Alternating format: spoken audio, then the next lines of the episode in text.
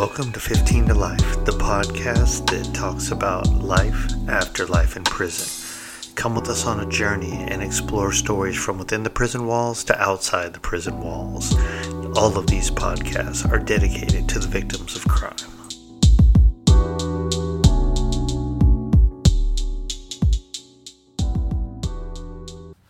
Hey everyone, what's going on? And welcome to the podcast 15 to Life, the podcast where we talk about life after having a life sentence in prison. I'm your host, Tito, and let's jump into this. So, um, yeah, uh, I want to talk about strengths and weaknesses, right? So, um, all too often, I think people gravitate towards what's comfortable right? And like you can read a million books and listen to 20 podcasts and 58 videos that'll tell you that success is right outside of your comfort zone, right? 100% true. Like in so many different aspects of life, right? You get out of your comfort zone. Think about it. Let's talk about about the the dating arena, right? Think about a time, whether you're male or female, it really doesn't matter but think about a time when maybe you saw someone you were attracted to them, right? And you didn't take action, right? You, you did nothing. And then maybe you saw that individual start dating someone else. Maybe you just see him at a bar every once in a while or whatever, the library. It could be whatever, right? And then maybe you eventually get up the courage and you go say something. Or maybe you never say something to that individual, but later on in life, you see someone else and you're like, I don't want to go through that again, so I'm just going to go up and say something. Who cares what happens? And boom, a conversation ensues. And next thing you know, you're dating, and who knows, maybe you're married with kids now, right? something else you will hear over and over again, and I'll spew it out of my guts too. It, if you don't try, you can never succeed, right? But we like think. And I'm here to tell you this whole thing with strengths and weaknesses, um, there's some truth to it. Most definitely. There's freaking books all over the place about strengths and weaknesses and, and finding out personality traits and, and, you know, using the psychology and, and everything to, to depict a picture of a person based on an assessment that they take. But the reality is, is the majority of people in this world are human freaking beings, and when they take these assessments, they take them with a biased mindset. And when I say that, um, they they take tests based on what they have learned. So I'll, I'll say, kind of looking on a spectrum, right? If you're really, really, really, really young, you know, you're probably going to really answer you know a lot of what your family what your parents maybe what your friends are telling you or maybe you're on a, a team and maybe it's what your coach is telling you right? Um, if you were brought up in a muslim household you'll probably answer some things according to the quran right? Or if you're in a christian household you know some things according to the bible. It's, it's, it's a natural thing but it's unfortunate because the way you answer can can can dictate how someone else may think of you, right? I've seen it in personal and professional life where people will take these assessments. It might be in school, right? And next thing you know, someone's trying to categorize you based on how you took that assessment without knowing. And mind you, I got certified as a Myers Briggs um, practitioner, right? Uh, I, I don't remember any of this stuff now, so please don't ask. But but one of the main things we learn is how many times people can take those assessments and come up with different responses because they're at different states in their life or they've learned different things. I'm happy to say, and mind you, it's my personal opinion, and I'm talking about myself, so I could be batshit crazy, right? But I'm happy to say that I, I feel like I'm at a point in my life where I'm very open to everything like every freaking thing. And when I when I get vehemently opposed to something, I want to learn about it more because I want to know if maybe I'm the one that's off my rocker and not them. Um, which I apologize to any of the Trump supporters that listen to my podcast. I know a lot of these have been anti-Trump at, at the foundation, at the core, and it's because that's where my mind is right now, and I I've asked people like, "Will you talk to me and can we talk it out and bring your facts?" And nobody wants to. But I really want to understand why people still support him with what I see in the news. I even went as far as to watch a bunch of Fox News to see their biased view. I do watch CNN, I listen to NPR, PBS, which is known to be the most middle of the line uh, news, right? And I, I feel the same way after all of that. So, anyway, back to this strengths and weaknesses, right? So, let's just say you work in a restaurant, right? So let's let's talk some work strengths and weaknesses, right? We talked about this assessment stuff, and you can take an assessment, and because of the way you were brought up, or because of the person you're with, or because of the religion you follow, you may answer not the way you should. And you know, before I go to this restaurant thing, let me talk about that. So, what I mean by that is, uh, depending on your religion, you might not believe in abortion, right? And there may be some questions that kind of talk about those kind of freedoms, right? So you may say something, even though in your heart you're kind of like, well, I do agree that a woman should have the right for choice, right? I'm not advocating either way. What I'm what I'm saying is you may answer in what you're taught to answer versus how you really feel. So they always say the shoes off approach when you do an assessment, any kind of assessment. Like you have to be real. The other thing is is a lot of people will answer how they think the person that's going to use the assessment wants to hear it. So for example, if you're in a corporate office and someone gives you an assessment, you might be trying to answer everything so that you rank high in team building and you you're a, a someone that everyone wants to work with. And that's totally not freaking you, right? Which I hate because a lot of people do that shit and then when you're in a team environment, you're the asshole that doesn't want to interact with people. You're the person that doesn't hold yourself accountable, but you want to hold everyone else accountable. You know what I mean? So uh, I'm I'm very big on the way the strengths and weaknesses, and then how it all ties into the leadership roles. Because someone in a leadership role might be having you take this assessment so that they can kind of try and manipulate you and put you in the right box. When in reality, all they're doing is hindering you because now they got you freaking scared and trying to do something or answer questions so that you will have some favor with that individual later, right? Anyway, but I'll give you a perfect case in point. I took the Myers Briggs assessment when I first got out of prison. And all my letters were the same except for the first one. So I took it two times. I took it right when I got out of prison and probably about four years later, three or four years later. Uh, three years, because I think I was still on parole. Anyway, so I was an introvert. So I take this about two and a half, three years later, and all my letters stayed the same except that first one, changed to an extrovert, to an E.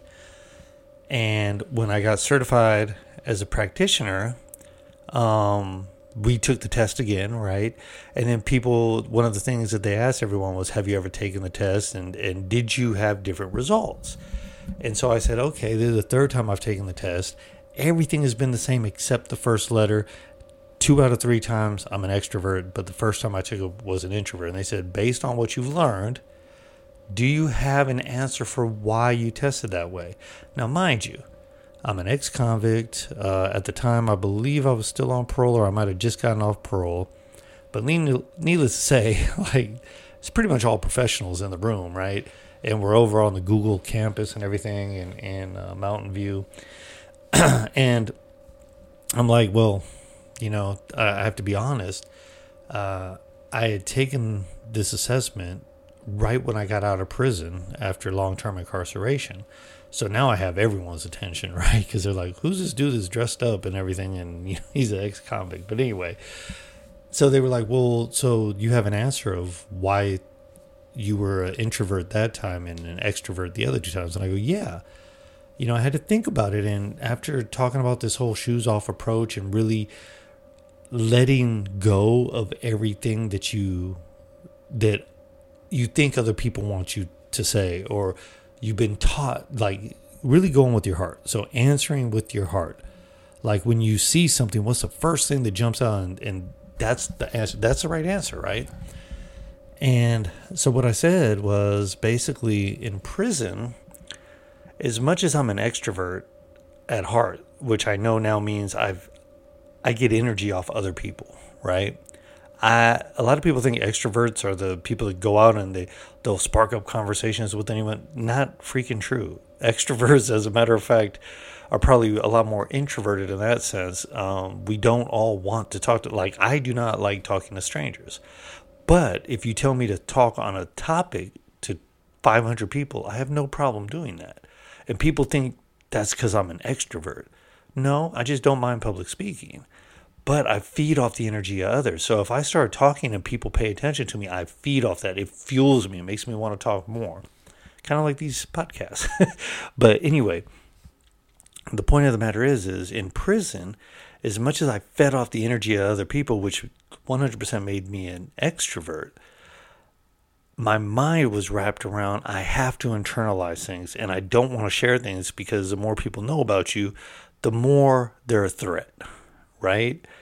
So those questions that popped up in the assessment, I was answering from a survival mindset. I was answering from a, a, a point of keeping everything close to my chest.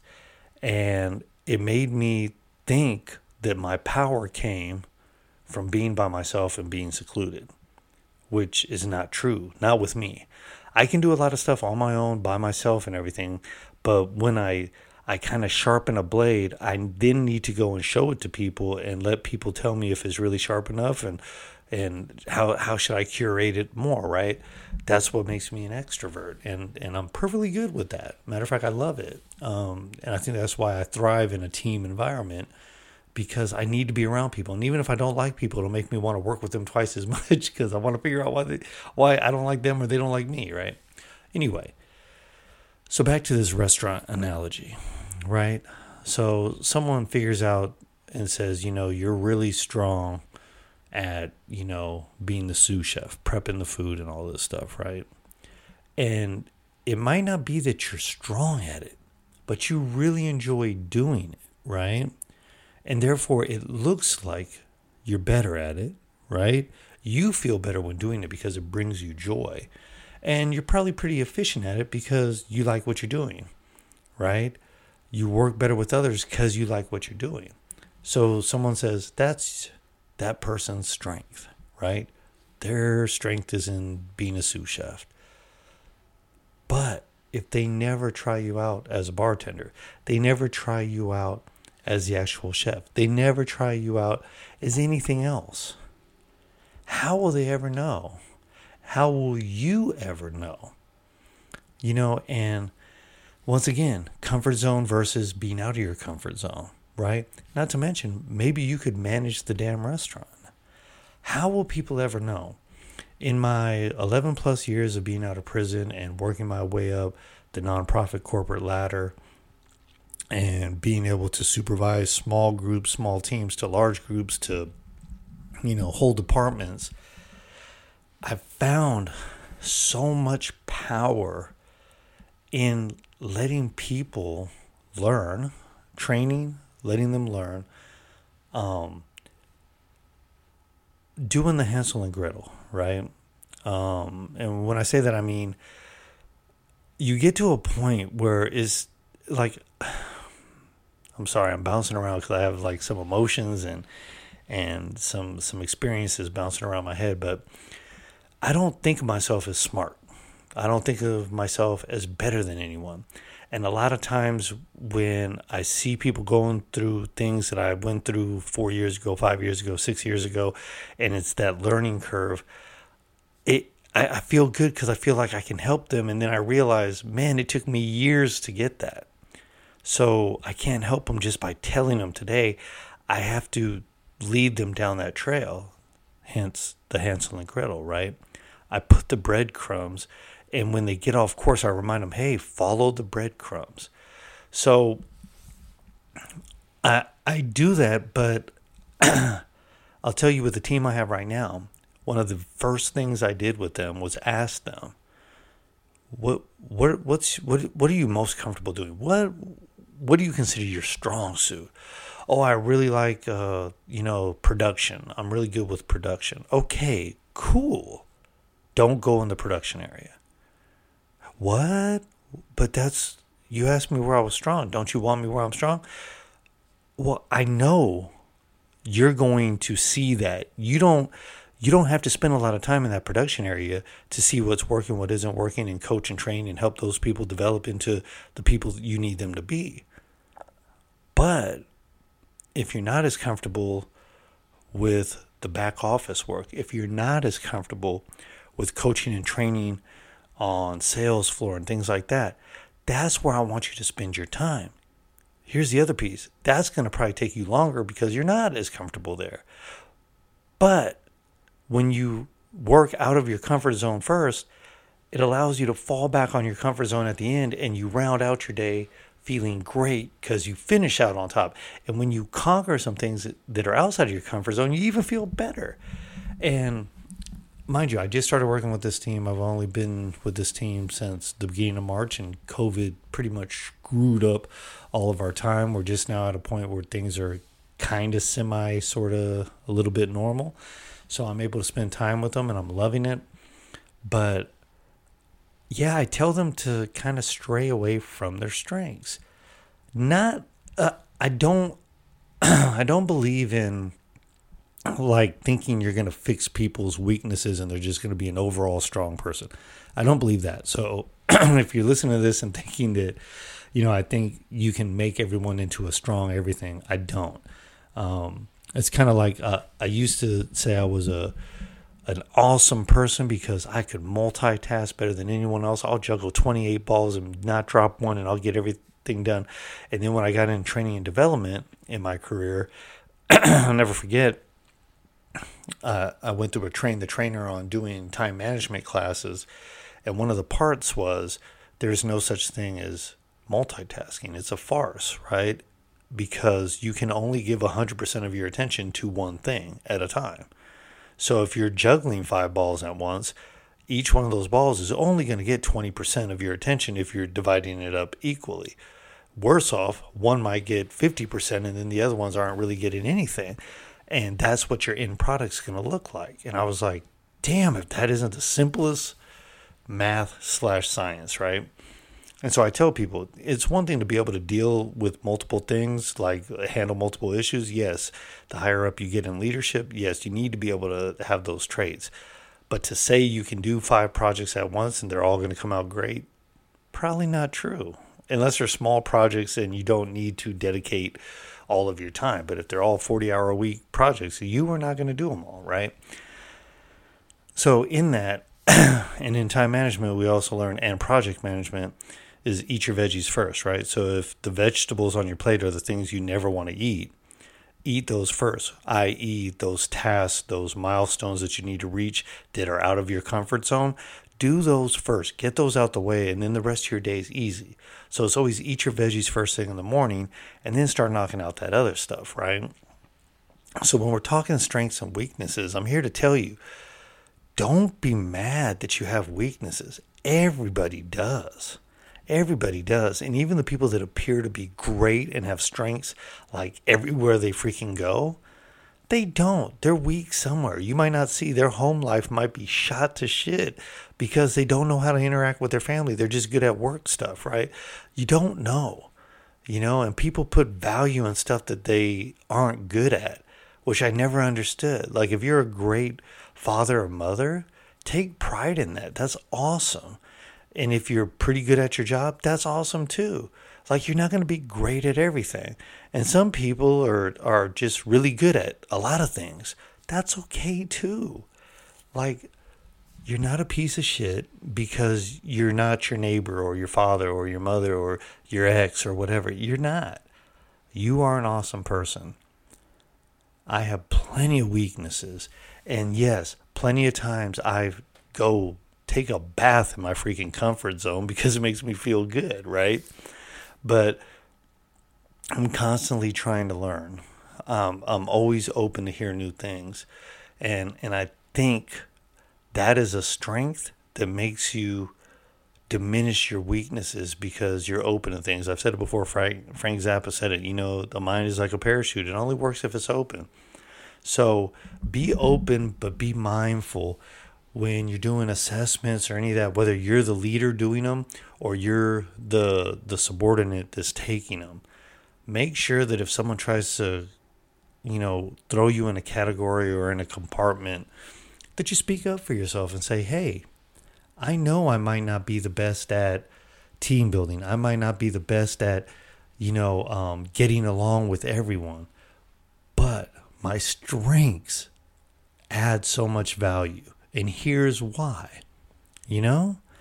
And if your assessment comes out like off the freaking board where you're just like, none of this stuff makes any sense, I beg of you, I implore you, retake the assessment, but give yourself ample time. No freaking cell phone. Turn off your emails and all that crap. All notifications off. No family or any, no TV, no nothing sit there. If it says it takes 45 minutes, chalk out an hour, get in a closet or an office and shut the door, whatever you need to do, and take the assessment and be real.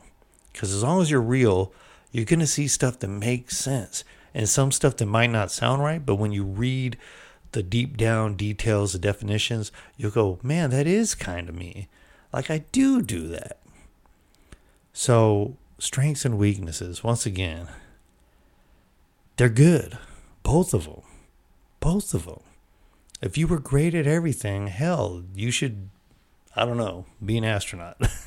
but but the point of the matter is is strengths and weaknesses are what make teams great. People that are hard-headed makes teams great. People that don't check in and drop the ball sometimes make teams great because it's what the team does, not what the individual does. Okay? And if you're a leader, and yes, I consider myself a leader, I think I'm pretty damn good at it because I'm always focused on others, not me. I know this sounds like I'm focused on me, but I'm really not. I love seeing people succeed. I freaking get high off that shit.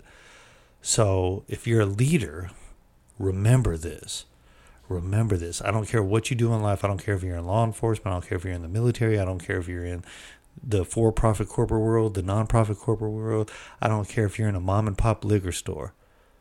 Be the freaking leader. Be the champion for whoever the hell you think you lead or the people you want to lead. That includes your family if you're a mother or father. Be the freaking champion and understand that a weakness can be a strength later and a strength can be a weakness later. They're all yin and yang, and you need them. You just need balance. Anyway, I rambled on enough. This is Tito, 15 to Life, my little two biz on taking bad situations and good situations and making them better, better, better, better, better, and being a better person. So, love y'all. God bless y'all. The world's still a crazy place. It's uh, the end of June. We're about to hit July. It's Independence Day coming. Hope y'all are safe no one's catching coronavirus. People are getting caught up in any of this other BS. Um, be good human beings. One race, one love, one country. Love y'all.